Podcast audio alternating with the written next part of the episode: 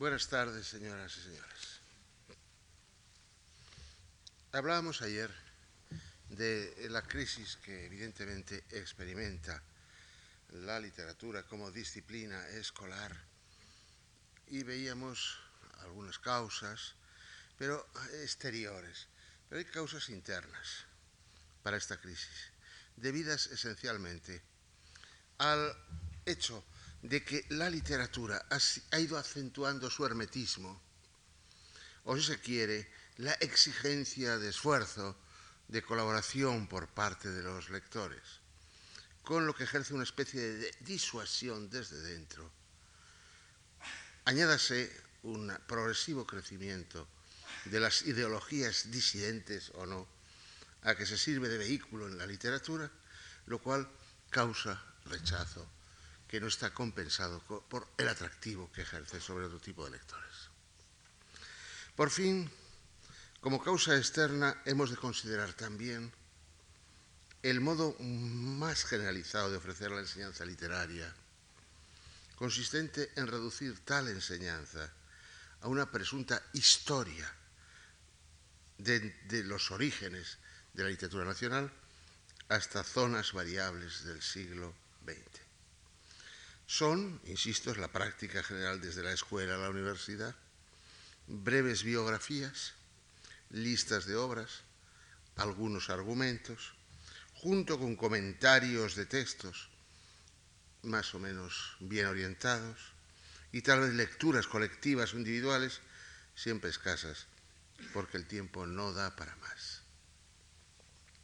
Todo ello se adoba normalmente con juicios de valor que da el profesor, que pueden tener algún interés, si es el profesor es inteligente como natural, rara vez resultan persuasivos para los alumnos, poseedores de una sensibilidad menos elaborada, y si se apela a la sensibilidad de los estudiantes, de los muchachos, a su espontaneidad, el famoso espontaneísmo de muchos pedagogos, para que sean ellos quienes reaccionen ante el texto, lo que se obtiene son resultados que responden a una retórica vaga y vulgar que los muchachos han recibido del ambiente familiar, de los medios de difusión, de etapas anteriores de escolarización, etcétera, etcétera.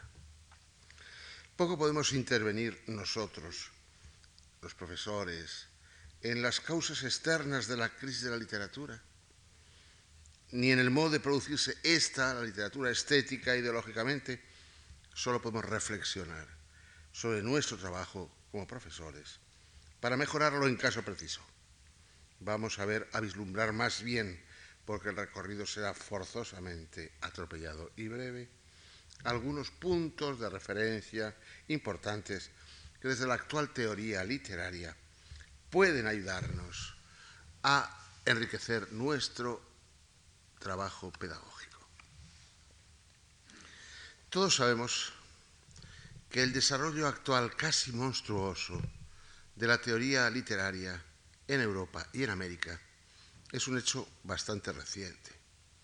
Frente al impresionismo subjetivista con que desde sus orígenes se practicaba la crítica y la historia, hubo ya el siglo pasado reacciones de tipo científico, cuya manifestación más potente fue el historicismo, así llamado historicismo, basado en el supuesto de que una obra era el resultado de su tiempo, en que comprender una obra implicaba reconstruir el medio en que la obra surgió y de que tal reconstrucción era susceptible de verificarse con la máxima objetividad. Sabemos también que, salvo en algunas personalidades escasas de historiadores de literatura, como Lanson en Francia, o nuestro Méndez Pelayo, aquel ideal reconstructivo de ambientes para entender la obra literaria, eh, quedó más bien luego en una artesanal y modesta aportación de datos que denominamos a veces con la connotación despectiva de erudición.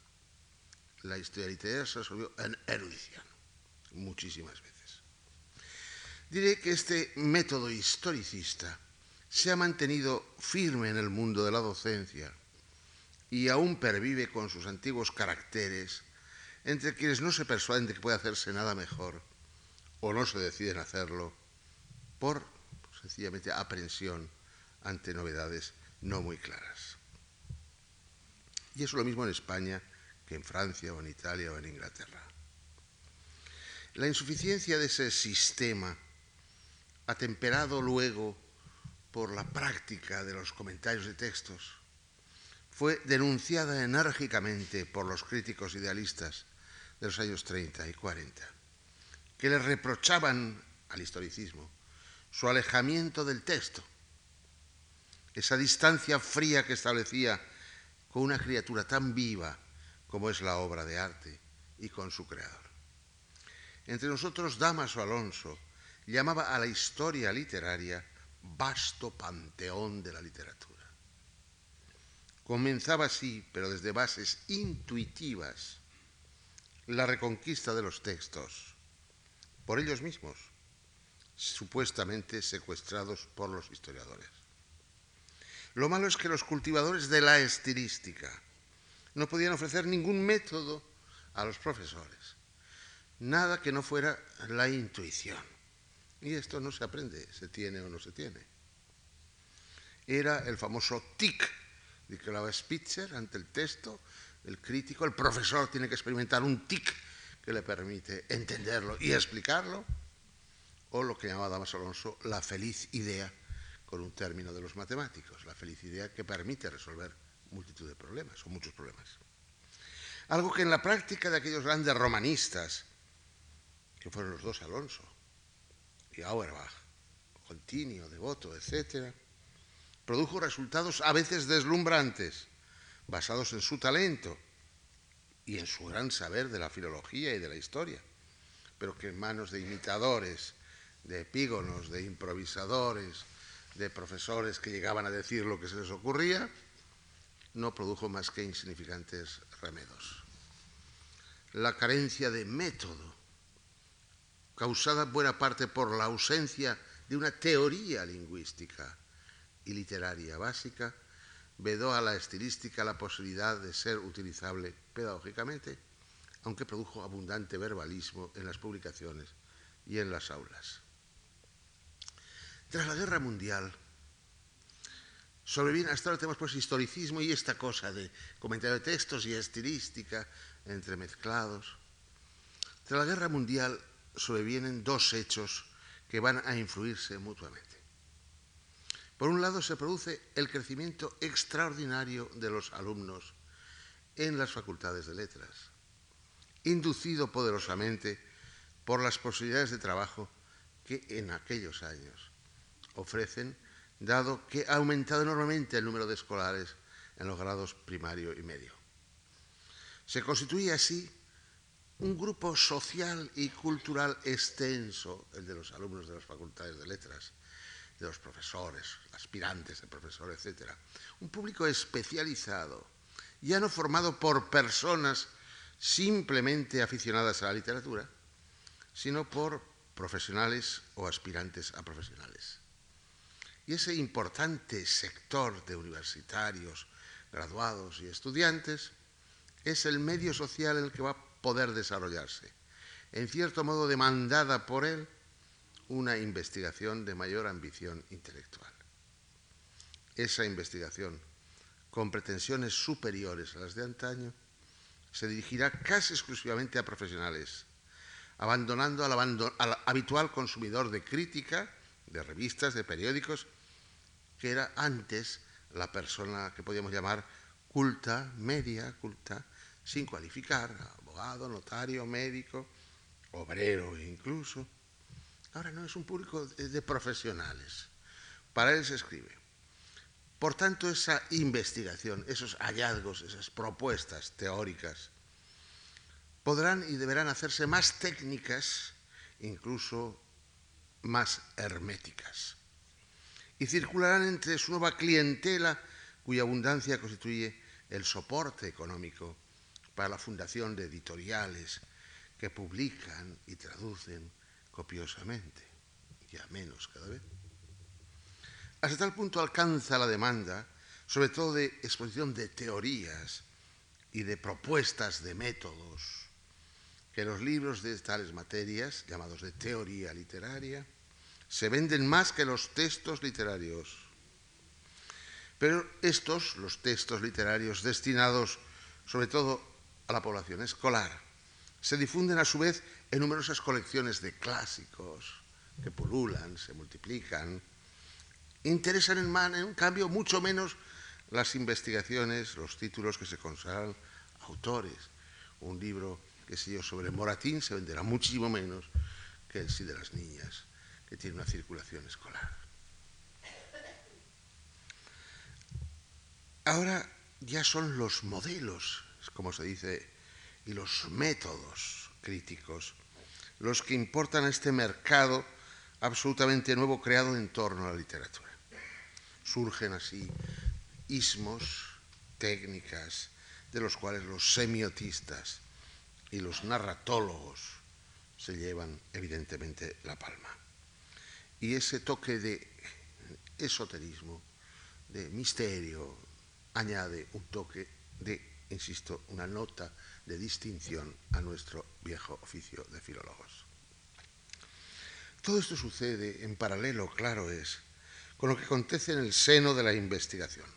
Los nuevos investigadores sienten la precisión de establecer unas bases nuevas para el estudio de los textos que en cierto modo se correspondan, parezcan, se asemejen con aquello que los colegas científicos están acometiendo en el análisis de la materia y en la revelación de los secretos más íntimos de la materia.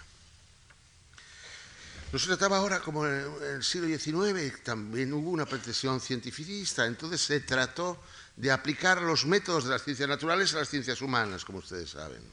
Ahora no, ahora trata de imitar el rigor, el esoterismo, el hermetismo en la delimitación de su ámbito y en la confección de métodos propios, el desarrollo de otras ciencias humanas, además, la lingüística, primer término, modelo absoluto de las ciencias humanas, la teoría de la comunicación, la teoría de la información, la antropología, la psicología, la sociología, el psicoanálisis, etcétera, contribuyen no solo a servir de estímulo a la teoría literaria, sino proporcionarle elementos para sus diversas metodologías. Todo lo anterior se revisó y se sigue revisando. Solo unos pocos principios que voy a revisar enseguida, vamos a ver enseguida, mereció un acuerdo casi general, principios muy generales. A partir de ellos las teorías y los métodos se diversificaron en flagrante conflicto con el historicismo, acantonado aún en las universidades y practicado elementalmente como método más seguro en la enseñanza secundaria. En los Estados Unidos, el New Criticism, dominante en la investigación y en todos los grados de la docencia americana, desde los años 30 hasta los 50, ya se había desligado del método historicista, del método biográfico, de los enfoques sociológicos y psicológicos, para encerrarse en el texto, en lo que ellos llaman la close reading, la lectura cerrada, la lectura con propósitos estéticos, morales, patrióticos, muy loables.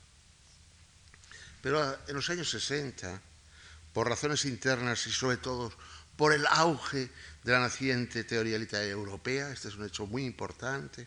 La teoría literaria europea empieza en los años 60 a, ser, a influir ya en los Estados Unidos.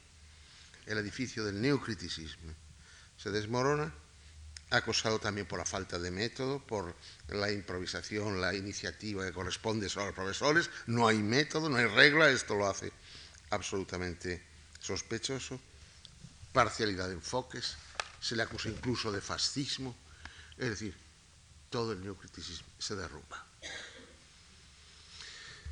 Hay propuestas nuevas en un libro de gran influencia en América y enseguida en Europa, que ustedes conocen, la importantísima teoría literaria de Warren y Belek, que contribuye decisivamente a la destrucción del viejo neocriticismo americano. En Europa la incomodidad contra el historicismo, contra ese impresionismo vigente de decir lo que se quiere, sin rigor, como se dice, había empezado a manifestarse en Francia, bajo el magisterio inquieto y versátil de Roland Barthes, cuyo librito pionero, de una importancia enorme en la crítica literaria, en la teoría literaria europea, el libro sobre Racine, es de 1963. Varios años antes, en 1955, un discípulo de Jacobson, Víctor Ehrlich, había publicado la primera edición de su resonante obra sobre el formalismo ruso, pronto reimpresa y traducida a todas las lenguas, también al español. Y en 1965, Svetan Todorov da a luz otro libro no menos influyente, su antología de textos literarios de los teóricos de los formalistas rusos. Simultáneamente, por influjo de Saussure y de la lingüística, está en marcha el movimiento estructuralista, que halla rápidamente un campo de aplicación a la literatura en su encuentro con el formalismo ruso. En 1968 se puede ya publicar una exposición conjunta de qué se puede esperar del método estructural aplicado a las ciencias humanas en el libro colectivo ¿Qué es el estructuralismo? El capítulo relativo a la literatura había sido confiado a Todorov, que escribió una aportación realmente memorable, sobre todo en lo que poco después iba a llamarse narratología. El movimiento superador de la historia literaria estaba ya en marcha. Pues historia no. Historia literaria, historicismo decimonónico, no, otras cosas. Ahora la poética, la poética de los rusos, que iba a ser la dirección más fecunda de avance. A Notre Dame vendrían otras, pronto vendrían otras, como veremos, inducidas por el mismo deseo que ellos habían manifestado, interesantísimo, importantísimo, que el de penetrar en el recinto de las obras para descubrir su secreto, por qué eran obras de arte. Penetrar en el, recinto, como dirá eh, Slovsky, entrar donde está la bandera de la ciudad, penetrar hasta el fondo para ver en qué consiste el misterio. Hay que abatir el misterio. Esto que todo el historicismo dejó ah, ante el misterio de la obra de arte tenemos que rendirnos. No nos rindamos. Y esta consigna de no rendirse es la gran aportación del formalismo ruso a la crítica a la docencia contemporánea. Se trataba de definir científicamente lo que se llamó la y se llama la literariedad. Es decir, aquello por lo cual un mensaje ordinario se transforma en mensaje artístico porque un relato cualquiera que contado por nosotros no es arte, sin embargo, cuando actúa la literariedad, lo transforma en obra literaria. Encontrar el misterio de esto. Ellos dieron la consigna, los rusos. Creyeron descubrir la literariedad donde solo en los artificios de la forma. Encontraron que el hecho justo que transforma un relato mío ahora, que podía contarles lo que ha sucedido en la calle, en un relato literario es la forma, solo la forma. Y por tanto el misterio, la bandera de la ciudad, está ahí. Ahí es donde hay que recogerla, está en la forma. Eh, el punto de vista ha resultado después insuficiente, fecundo pero insuficiente, porque una obra no es solo, evidentemente, un tejido de palabras, sino que hay algo más que el tejido de palabras. El misterio continúa, pero un trozo grande de ese misterio se ha arrebatado a la obra literaria y puede mostrarse a los muchachos a través del lenguaje.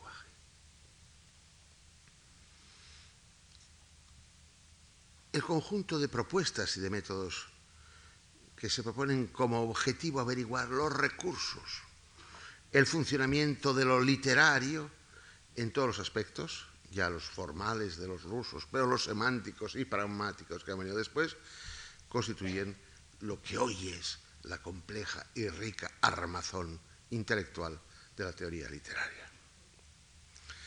Desde que en el ámbito de nuestros estudios comiencen a hacerse notar las distintas corrientes teóricas, son muchos los profesores, los docentes, que sienten la necesidad de aplicarlas a la enseñanza universitaria y preuniversitaria. Sin embargo, esas corrientes teóricas son tan abundantes, tan irreductibles entre sí, y a veces tan confusas que se presentan ante el profesor como una torre de Babel. Ellos han sido clientes de estos libros teóricos y se han encontrado muchas veces impotentes para aplicarlos a la docencia.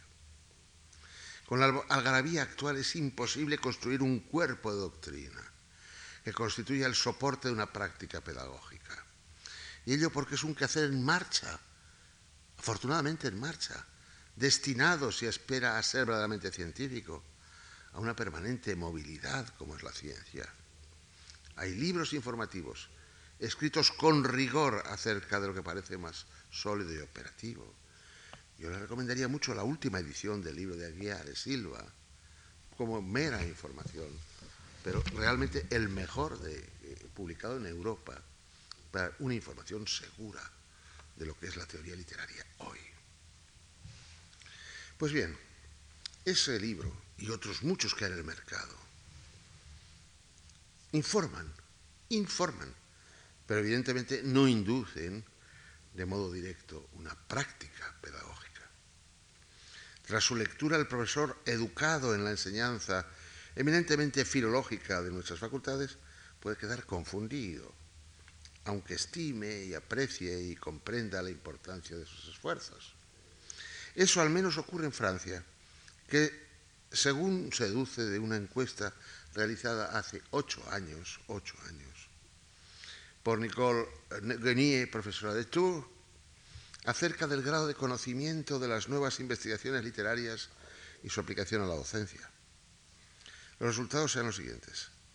Entre los profesores varones de enseñanza media, el 75% se manifestaba favorable a las nuevas investigaciones y entre las profesoras 10% menos, menos amigas de las novedades, el 65% declaraban poseer información, es decir, muy bien, que investiguen, está muy bien, esto es lo que decían solo. Pero poseer información sobre esas investigaciones, solo el 71% de los hombres y el 53% de las mujeres. Por fin, solo el 28% de los profesores y el 17,2% de las profesoras aplicaban en clase aquel conocimiento de los nuevos métodos, que poseían. No hay prueba, pues, no hay prueba pues más clara de esa dificultad para traducir aquello de que se tiene información con la mejor voluntad, las investigaciones que se leen, lo difícil que es traducir aquello al quehacer diario de la enseñanza. Y si recojo estos datos es para sosegar o para sosegarnos. Muchos de ustedes yo ya soy un profesor jubilado, ya no tengo que sacarme de nada, me han sosegado por decreto. Que podemos sentir incapacidad ante lo que objetivamente se presenta como una tarea erizada de obstáculos. Una pregunta, creo, que no dictada por la pereza puede surgir, es que resulta necesario cambiar los procedimientos tradicionales de enseñar literatura aquel de Lope nació, vivió, murió, se casó, no se casó, se hizo cura, no se hizo cura, escribió, y, Peribáñez y Fuente Bejuna, y, eh, hay que cambiar. Da la impresión de que los resultados que se están obteniendo con esos sistemas, ahí a vista están, ahí está el crédito de esta enseñanza. Obligan, estamos obligados, y de ellos hablaremos el martes próximo. Otra cuestión frecuente que se nos plantea a los demás es por qué ha de aprenderse literatura los ciudadanos, ¿por qué han de saber literatura ahí, no música, o pintura, u otras artes? Bien. Repito la conocida butad que decía el día pasado de Barthes. ¿Se debe enseñar literatura? ¿Cómo? A esa pregunta que recibo como un latigazo, dijo, responderé con otro, diciendo que lo único que hay que enseñar es literatura. Pues bien, de hecho, hoy los alumnos y la sociedad que no los envía. Son en general renuentes a aceptar la necesidad de nuestras enseñanzas. Y es muy difícil que podamos hacer prevalecer nuestras razones. ¿Por qué? No creo que sea fácil convencer a nadie. Podríamos fundamentar una en lo que Bach es un libro célebre llamado Plaisir du test, el placer, educar para el placer a los ciudadanos. No lograríamos mucho. Otra razón más solemne es la eh, otro gran pedagogo, Jean Alter, en un trabajo titulado ¿Para qué enseñar la literatura? donde sostiene que el análisis de la obra literaria requiere el mismo esfuerzo de comprensión que el mundo real y conduce un aprendizaje para la vida, sí, pero entonces ¿por qué no otro aspecto de la vida real y no la literatura? No. Dejemos ese problema. Lo afrontaré un poco mañana. Es una enseñanza para la libertad. Pero eso lo diré el día próximo. Dejemos ese problema y entremos ya a considerar los principios, que como he enunciado, los tres principios dan sustento a la mayor porción de las teorías literarias modernas. Primer postulado, aplicable como natural a la enseñanza. Postulado podría enunciarlo así, lo enuncio así. El texto literario constituye por nosotros una realidad ahistórica. Ese es un problema que tenemos que plantearnos. Yo creo que sí es histórico, pero de momento el postulado principal que hoy funciona en la teoría literaria contemporánea es que el texto literario, la obra, es una realidad no histórica, sino solamente actual. Es producto de la historia, la obra literaria es producto de la historia, de las circunstancias en que se escribió, pero esas circunstancias ya no nos implican a los lectores, implican a la obra, no a nosotros el ideal historicista del siglo XIX, según el cual el profesor, el crítico, el simple lector podrían tomar posesión completa de la obra pretérita si se reconstruían las condiciones biográficas del autor y los del clima moral, político, estético, etcétera, del momento de la escritura. Ese ideal, digo, que fue el ideal del historicismo. Recuerden cómo Saint-Beuve para escribir un libro sobre un autor, se encerraba en una especie de celda con sus libros, libros de la época, se pasaba dos meses allí viviendo en ese clima y salía y decía, ya me lo sé, ya se sabía el autor, ya podía escribir sobre él. Tomar posesión de aquel momento histórico no deja de ser una ficción. Nunca podremos convertirnos en un contemporáneo de Berceo o de Quevedo, ni siquiera de Galdós, y si me apuran mucho, ni siquiera de Camilo José Cela o de Delibes, aunque vivan ahí al lado. El tiempo en que ellos han vivido, esa obra en que han escrito esa obra, no era el nuestro, lo hemos vivido de otra manera, es imposible reconstruirlo. Hay que renunciar a ese sueño y contar solo con lo que es accesible, el texto en sí. Los formalistas rusos no proscribieron la historia literaria de modo tan radical como después se ha hecho. Su centro de interés es, por supuesto, la obra, antes de ocuparse de la situación que ocupa en la historia, la obra. La conciben, según todos sabemos, como una combinación de artificios, de elementos formales, donde reside, como he dicho hace un momento, la literalidad, unos puramente lingüísticos, el metro, el léxico, la sintaxis, figuras, Artificios todos con que el idioma artístico se va apartando del estándar y va construyendo ese objeto que es la obra literaria. De la historia queda eliminado absolutamente todo lo que no se refiera a esos artificios. Lo que ellos llaman serie literaria, la literatura toda, dentro de una cultura, la nuestra, debe ser estudiada fuera de toda conexión con las demás series culturales la economía, la política, el pensamiento, las creencias, los prejuicios, etcétera, que el historicismo aportaba todo esto, fuera todo esto, solo lo que es literatura, solo lo que es forma. Y cuando la evolución de las formas sea bien conocida, por separado, podrá hablarse de una historia de la cultura.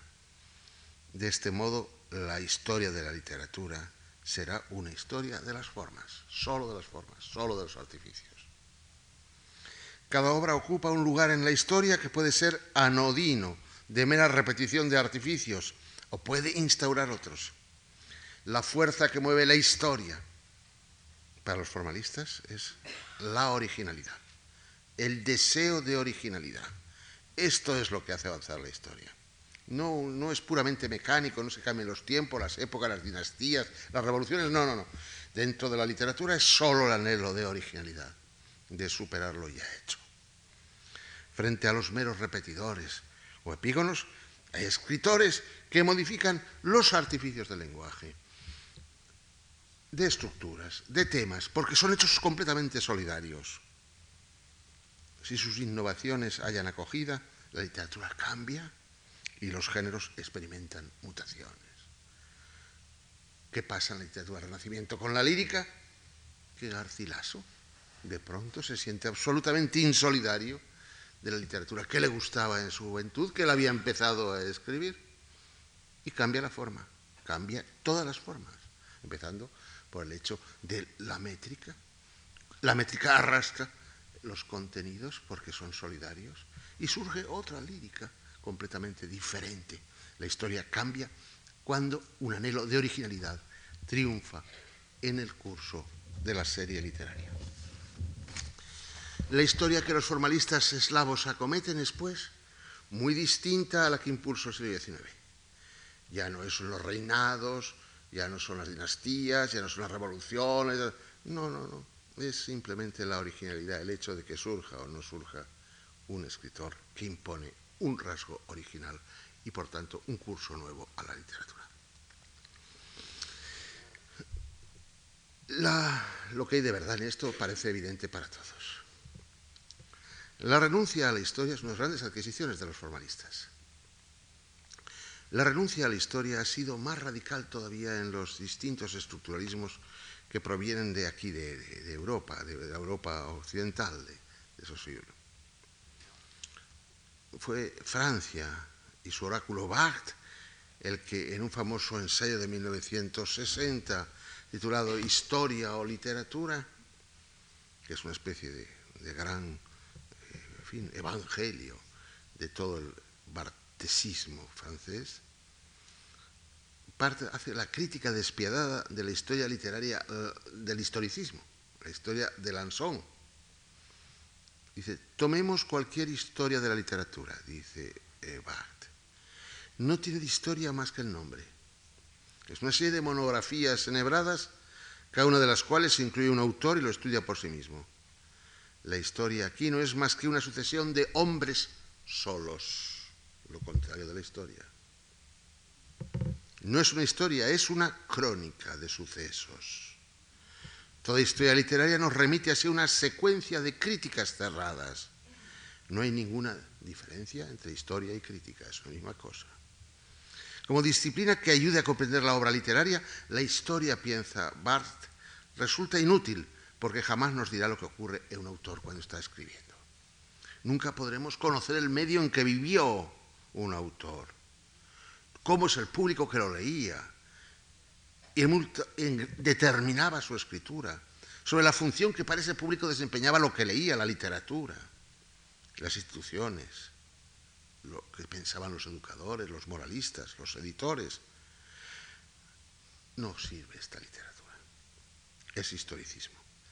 Este radicalismo bartesiano, sustituido enseguida, como veremos, por un subjetivismo absoluto, ha sufrido algunas correcciones recientes por parte de otros teóricos, Genet, por ejemplo, que piensa que sí, como decían los rusos, son las formas lo que deben ser estudiadas, la evolución de las formas.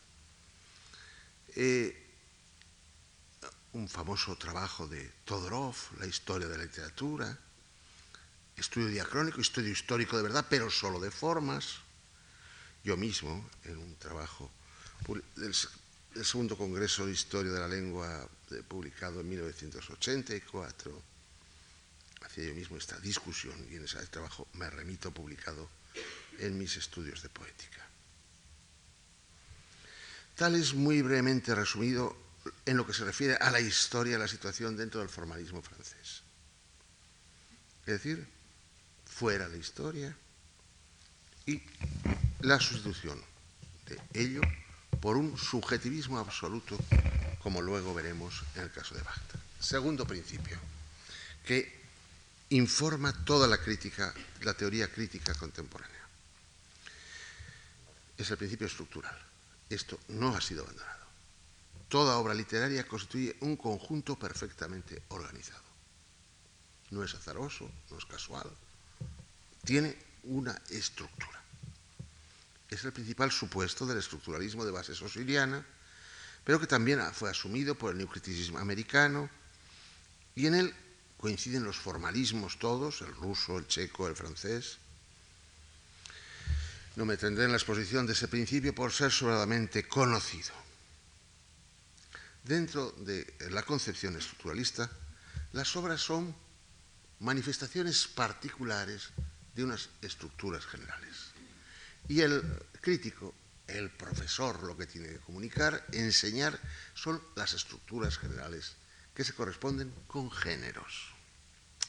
Así, por ejemplo, yo antes que, mejor que enseñar biografía e historia de Lope, eso se despachará con facilidad y el manual lo dirá, para escribir el manual, explicaré lo que es la fórmula de la comedia.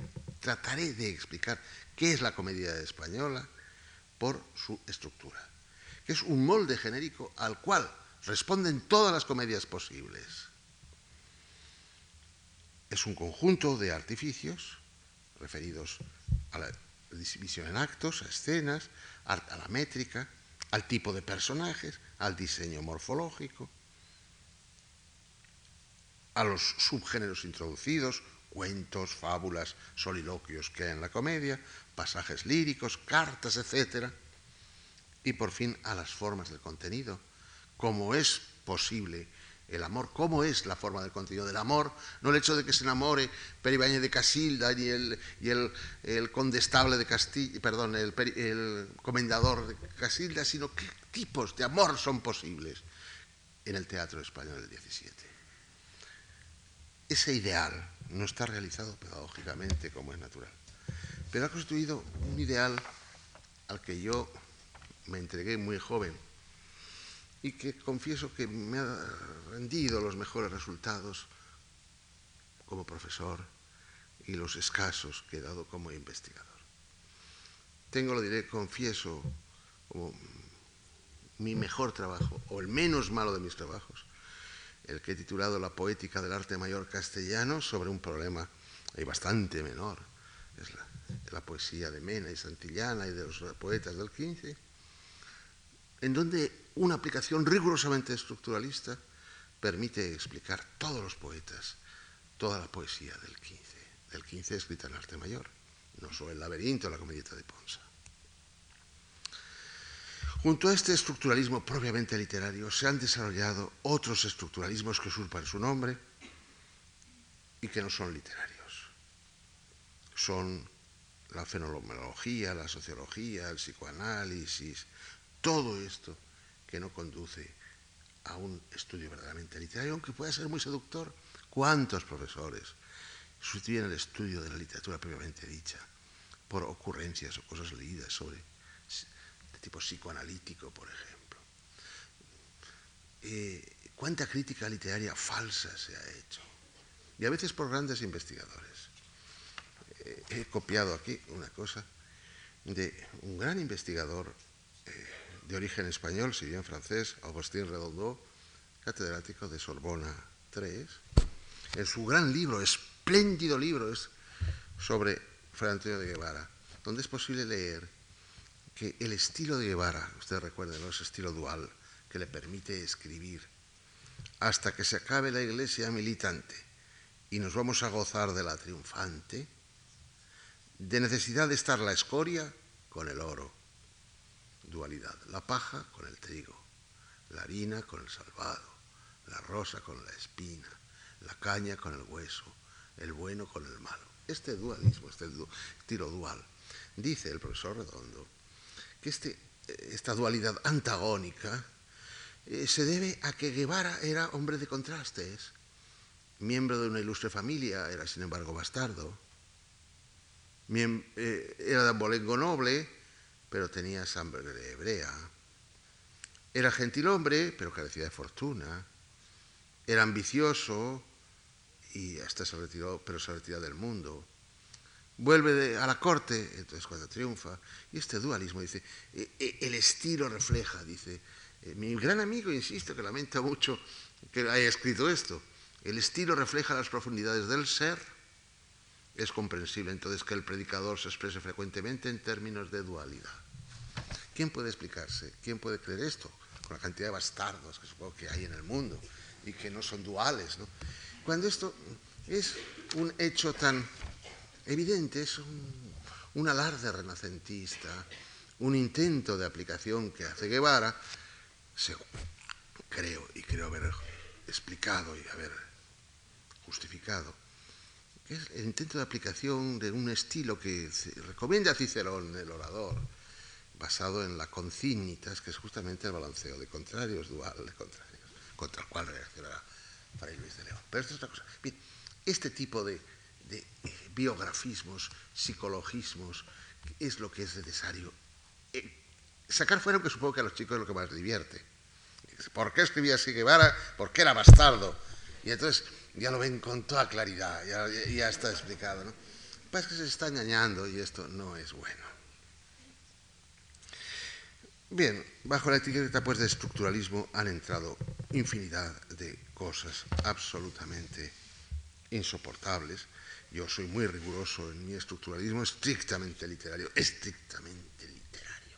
Lo que puede explicarse dentro de la literatura no debe explicarse fuera.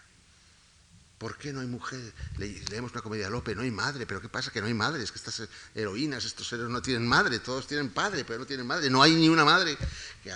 explicación dada y repetida. No es que Lope debía de tener, porque no hay ningún dato, debía de tener algún problema con su madre. Está completamente imbécil en cuanto se estudia la estructura de la comedia. Se intenta reconstruir el modelo al cual toda la comedia española obedece, da cuenta que está formado por la pareja enamorada, hablo de la comedia de amor, la pareja enamorada, los coadyuvantes para ese amor y el obstáculo para el amor. Toda la comedia no es más que un proceso de ruptura del obstáculo. Los coadyuvantes fundamentales son el gracioso y la doncella de la dama.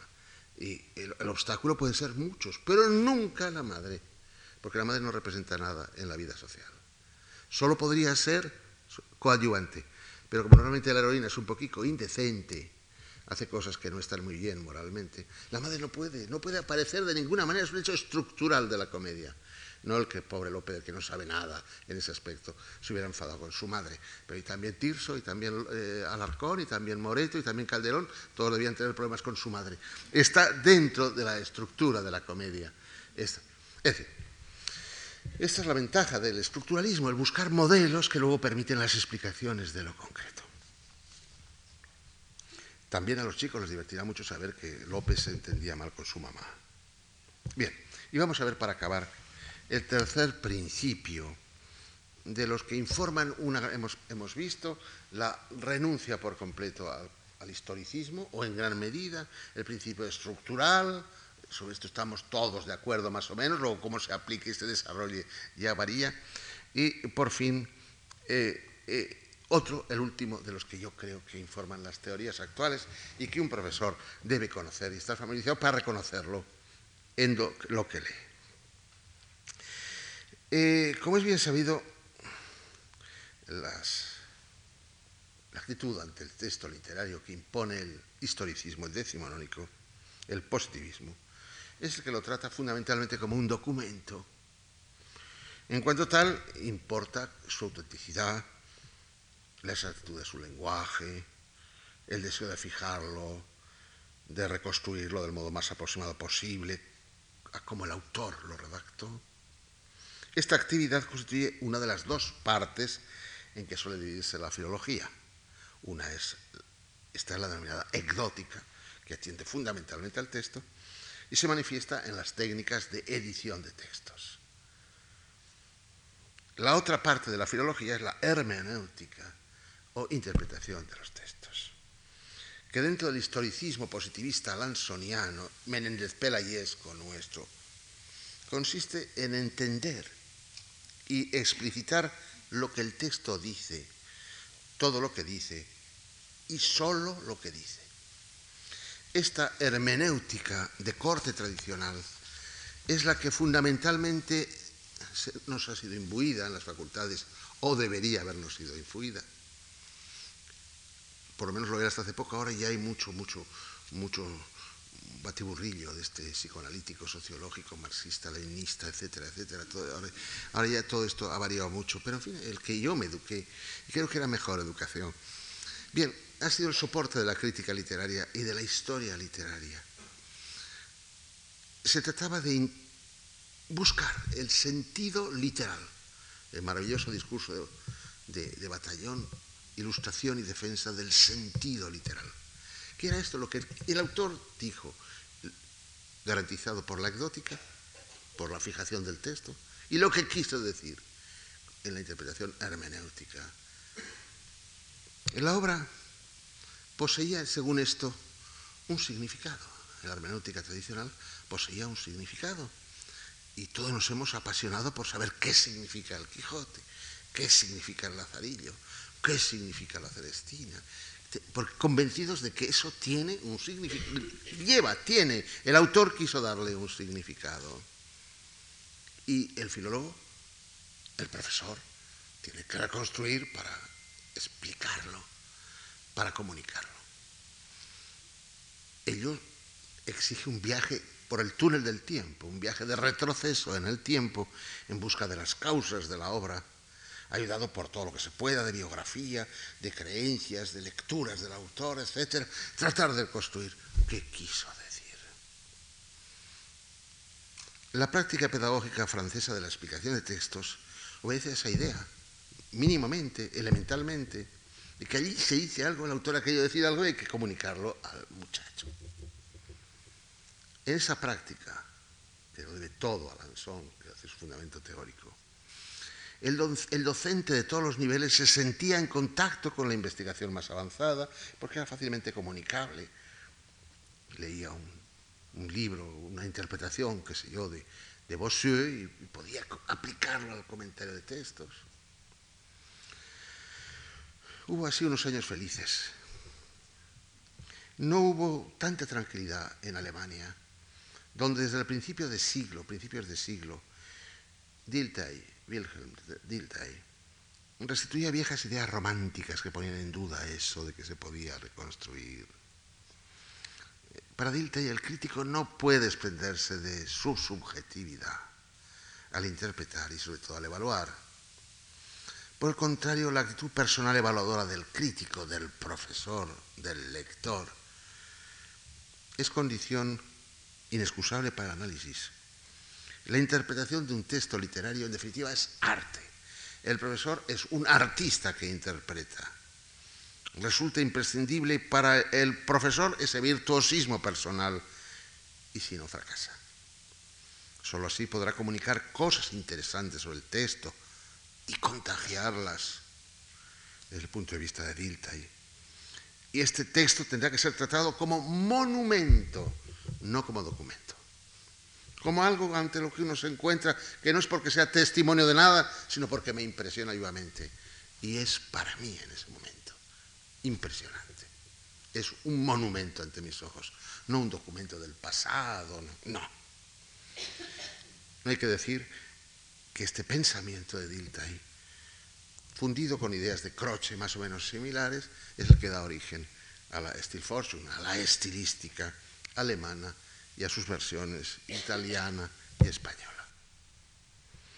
Ese ataque al positivismo, que creía en la posibilidad de revivir la historia mediante el conocimiento riguroso del pasado, se reprodujo en las opiniones hermenéuticas de Bullmann, a Alemania, y sobre todo de Heidegger, que en 1960 alcanzaron una resonante formulación nefasta, diría yo, en lo que para muchos es la Biblia de la nueva hermenéutica, que es el libro de Hans-Georg Gadamer, Wahrheit und Methode, Realidad y Método, que está traducido al español en las ediciones Sígueme de Salamanca, un libro verdaderamente monumental, fundamental e, insisto, a mi parecer nefasto.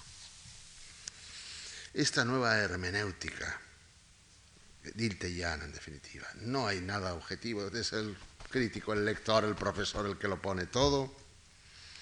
Esta nueva hermenéutica coincidía con supuestos esenciales del neocriticismo americano, con la cross reading en que el profesor eh, entra y entra subjetivamente, y de la Nouvelle Critique francesa, y configura el tercer principio de las modernas teorías literarias, las que puede formularse así, ningún método puede trascender la historicidad del intérprete. Quedamos o no, somos seres históricos todos y no podemos convertirnos en personajes de otra época. Y esto hay que aceptarlo, esto es verdad. ¿En qué grado lo veremos otro día? Según este axioma, la hermenéutica basada en la sumisión al texto, al autor y a la época, la historicista, carece de sentido. Es solo un espejismo. El lector y el crítico tienen, y el profesor, se entiende, su propia biografía histórica, su propia historicidad, y nada puede hacer para despojarse de ella y afrontar un texto pretérito con objetividad. Desde el punto de vista de nuestro ser histórico, afirma Gadamer, la reconstrucción de las condiciones originarias de un texto es una empresa destinada al fracaso. No podemos recuperar nunca su vida originaria, no podemos explicarla, no es nunca objetivable, siempre engañaremos, siempre nos engañaremos cuando pretendamos hacer eso. Es lo que sostuvo Bacht. Inmediatamente Bacht está en esta línea de Heidegger, la línea de Heidegger, Dilthey, Heidegger, Gadamer y Bacht. La idea que inculcó a sus alumnos, que inculcó en sus estudios. Puesto que nuestra reencarnación en el pasado es imposible, asumamos resueltamente nuestra instalación contemporánea y afrontemos el estudio del texto, la explicación del texto, nuestra actitud como profesores como si acabara de ser publicado. Llegámoslo, además, armados con todos los saberes de la ciencia moderna que podamos acumular, sin temer ningún tipo de anacronismo. Conceptos que tenemos nosotros, pero no tuvo, eh, que sea el, el, autor del Lazarillo de Tormes o Cadalso, tenemos que aplicarlos porque esa obra es como si acabara de ser publicada el trabajo del crítico y del profesor consistirá en una proyección de su personalidad y de su cultura sobre el texto. En definitiva, en una revelación de sí mismo. El texto no es más que un pretexto para que el profesor se revele y sea ejemplarmente individual ante el alumno. Le estimule a esas mismas actitudes de afirmación de su individualidad. Sin embargo, yo no quiere decir, esto es fácil de entender y, supongo que aceptar por multitud de profesores, les parecerá muy bien. Ahora, pone dos condiciones, Bacht, ya más difíciles de cumplir. No estamos autorizados a decir cualquier cosa. Será necesario que adoptemos una postura definida puramente literaria, formal, como he dicho, formalista, o hagamos psicologismo, o hagamos psicoanálisis, o hagamos marxismo, o hagamos existencialismo, o cristianismo, pero solo una, que nos mantengamos en ella coherentemente, sin mezclar. Segunda condición, que seamos científicamente rigurosos, es decir, que utilicemos con solvencia los instrumentos de aquel saber. Desde estos supuestos y la medida en que la crítica es revelación de quien la ejerce, en cualquier nivel, desde la investigación a la docencia elemental, se neutraliza la oposición entre literatura y crítica. El profesor hace literatura, el crítico hace literatura porque está haciendo lo mismo que el escritor, revelándose a propósito, no de cosas que acontecen fuera, sino en un texto literario. Yo me revelo a propósito de un amuno sobre el cual escribo, o hablo o enseño, y me revelo me exhibo. Inútil es señalar que tales ideas, que son en buena parte las de la época contemporánea, inducidas por teorías de este tipo que acabamos de ver, no pueden conducir a resultados pedagógicos útiles. Ocurre algo similar a lo que decía la estilística idealista. No proceden mediante métodos comunicables que puedan transmitirse, puedan enseñarse esos puntos de vista han sido vigorosamente contestados por otros hermeneutas y de modo especial por el norteamericano Eric Hirsch, con una serie de libros.